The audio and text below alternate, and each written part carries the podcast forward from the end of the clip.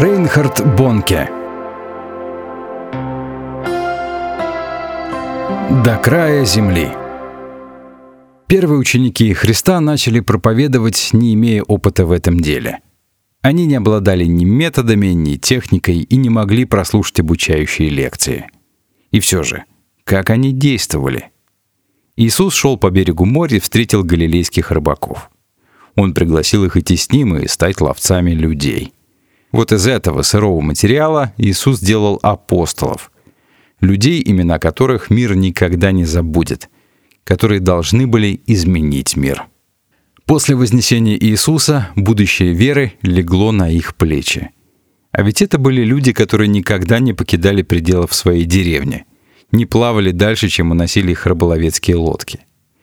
Это им с их пылом и жертвностью мы обязаны драгоценному знанию о спасении. Мир находится у них в долгу. Апостолы на практике стали использовать понятия вера, любовь, надежда, прощение, доброта и другие ценности, которые были чужды древней языческой культуре. Божий мир постепенно менял общество. Марк Аврелий, философ-стоик, став римским императором в 161 году, даже запечатлел на стенах Рима высказывание Христа. Первыми новообращенными стали евреи, и первая церковь образовалась в Иерусалиме. Тысячи приняли веру, среди них оказались и священники Иерусалимского храма. И через 20 лет, когда многие христиане были в других местах, апостолы оставались в Иерусалиме, трудились, насаждая веру. Иоанн писал, «Ибо так возлюбил Бог мир». На то время еще не весь мир увидел этих людей. Это произойдет позднее. Верующие евреи склонны были думать, что Иисус был Мессией лишь для Израиля — даже когда Иисус воскрес из мертвых, это расценивалось с точки зрения возрождения Израиля. Иисус же обнял своими руками весь мир. Он сказал, «Будете мне свидетелями в Иерусалиме и даже до края земли» Деяние 1.8. Здесь используется греческое «эсхатос» — «последний», поэтому последняя фраза может звучать так «до последнего места на земле». Чтобы распространить Евангелие среди других народов, Бог подготовил одного человека — апостола Павла. С рождения он имел римское гражданство, но оставался истинным евреем, называя себя евреем от евреев, филиппийцам 3.5. Во главе его личных интересов стояло спасение своего народа.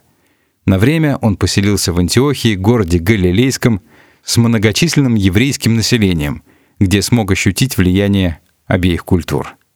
Бог же призвал его нести Евангелие в другие страны, и через некоторое время, с благословения церкви в Антиохии, он отправился в свое первое большое путешествие. Где бы он ни был, исполняя призвание, родной народ оставался для него приоритетом. Как только Павел прибывал в новое место, он в первую очередь посещал местные синагоги. Такова была воля Божья. Еврейские синагоги существовали повсеместно в Средиземноморском регионе. Евреи, менявшие место проживания или находившиеся в других землях по делам, образовывали общины в городах Римской империи и придерживались традиций Моисея. Также и Петр пишет евреям, рассеянным в Понте, Галатии, Каппадокии, Асии и Вифании, в регионах Малой Азии. 1 Петра 1.1. И сам Павел также принадлежал к диаспоре. Родился он в Тарсе Киликийском, большом городе, расположенном на юго-востоке теперешней Турции – Павел уверовал в Дамаске через два или три года после воскресения Христа и тотчас стал проповедовать в синагоге об Иисусе, что Он есть Сын Божий. Деяние 9.20. Таков был его метод. В Иерусалиме он смело проповедовал во имя Господа Иисуса, говорил также и состязался с эллинистами. Деяние 9. Переходя из страны в страну, в первую очередь, он вступал в контакт с людьми, приходя в синагоги, где, будучи раввином, мог проповедовать. Как только он уходил к язычникам, тем самым провоцируя скандалы, противники создавали оппозицию. Вот краткое описание картины, как приходилось работать евангелистом-пионером. Это опасная деятельность, связанная с поисками путей проповеди Евангелия по всему миру, и требовала она смелости. Павел прошел все, от унижения до изгнания, чтобы спасти, по крайней мере, некоторых. Христиане были способны идти на риск, их не интересовало мнение других, и их не могли остановить чьи-то уловки. Не только Павел, но и новообращенные также подвергали себя риску, следуя туда, где, возможно, их не собирались принимать с распростертыми объятиями. Павел провел два года, проповедуя Евангелие в училище Тирана в Ефесе. В Афинах он дискутировал с местными евреями, эпикурейцами и стоиками, а затем был приглашен в Ариапаг, в то время верховный орган судебной власти. Хотя собрание было не столь многочисленным, все же апостол Павел смело проповедовал о Христе распятом – Некоторых он убедил, и они приняли сказанное. Среди них оказался и Дионисий Ариапагит. В Риме Павел проповедовал Христа распятого и не боялся упомянуть, что в распятии Христа есть и вина Рима. Согласно Писанию, апостолы собрались решать, кому в какую страну идти с евангелизацией. Известно, что Фома и Варфоломей отправились в Индию, где и погибли за Евангелие, проявив небывалое мужество – мы живем во времена, на которые христианство повлияло коренным образом, а потому нам сложно представить, насколько опасно было вмешиваться в духовные и моральные устои, культуру, верования тех времен. Мир, который пребывал в безбожии и варварстве, хотя уже и обладал военной мощью Римской империи. Евангелие пришло в мир спокойно, уверенно, как прилив. Несли его не только апостолы и евангелисты, но и обычные верующие. Многие из них были рабами и смело приняли страдания и даже смерть за Христа. Вспоминается трогательный случай. В Риме во время раскопок обнаружили рисунок и надпись на кухонной стене во дворце. Распятый человек с головой осла и надпись «Алексаменос поклоняется своему Богу». По-видимому, этот мальчик не боялся говорить о Христе и Голгофе другим мальчикам-пажам. Кто-то сделал приписку «Алексаменос остается верен». Возможно, что это дописал сам Алексаменос. У христиан в то время даже не возникало мысли о том, чтобы оставить великое поручение Христа. В этом и крылся весь смысл христианства. Это стало так называемой программой ученичества. Вплоть до конца третьего века и начала четвертого смерть постоянно угрожала свидетелям Иисуса.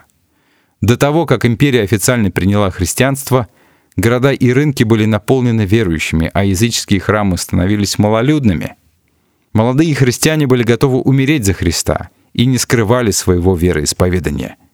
Преданность Иисусу Христу не имела пределов. Евреям было дано понять, что только Бог пошлет помазанника в Израиль. Им стал Иисус, никого другого не было и быть не могло. Христос не оставил места для ритуальной рутины, соблюдение которой должно было бы привести людей к спасению – он сам стал спасением для нас. Единственное, о чем он просил нас, это крещение и воспоминание. Он просил брать хлеб и вино в его воспоминания. Проповедуя Евангелие Иисуса Христа, мы должны четко представлять себе, о ком мы говорим. Имя Иисуса не талисман, не эмблема. Мы говорим о нем, как о Христе всего Писания, о нем, кто он есть. Ветхий Завет — его черно-белый отпечаток — Новый Завет — его цветное фото. Старый Завет говорит о Боге, а Иисус добавил, что там говорилось и о нем. Он исполнил Писание, воплотив его, даруя плоть и жизнь. Христос есть воплощение пророчеств Старого Завета, и он даже больше, чем воплощение. Иоанн Креститель свидетельствовал и Иисусу, а затем убедился, что Иисус вышел далеко за пределы его пророчеств. Ему должно расти а мне умоляться», — сказал Иоанн.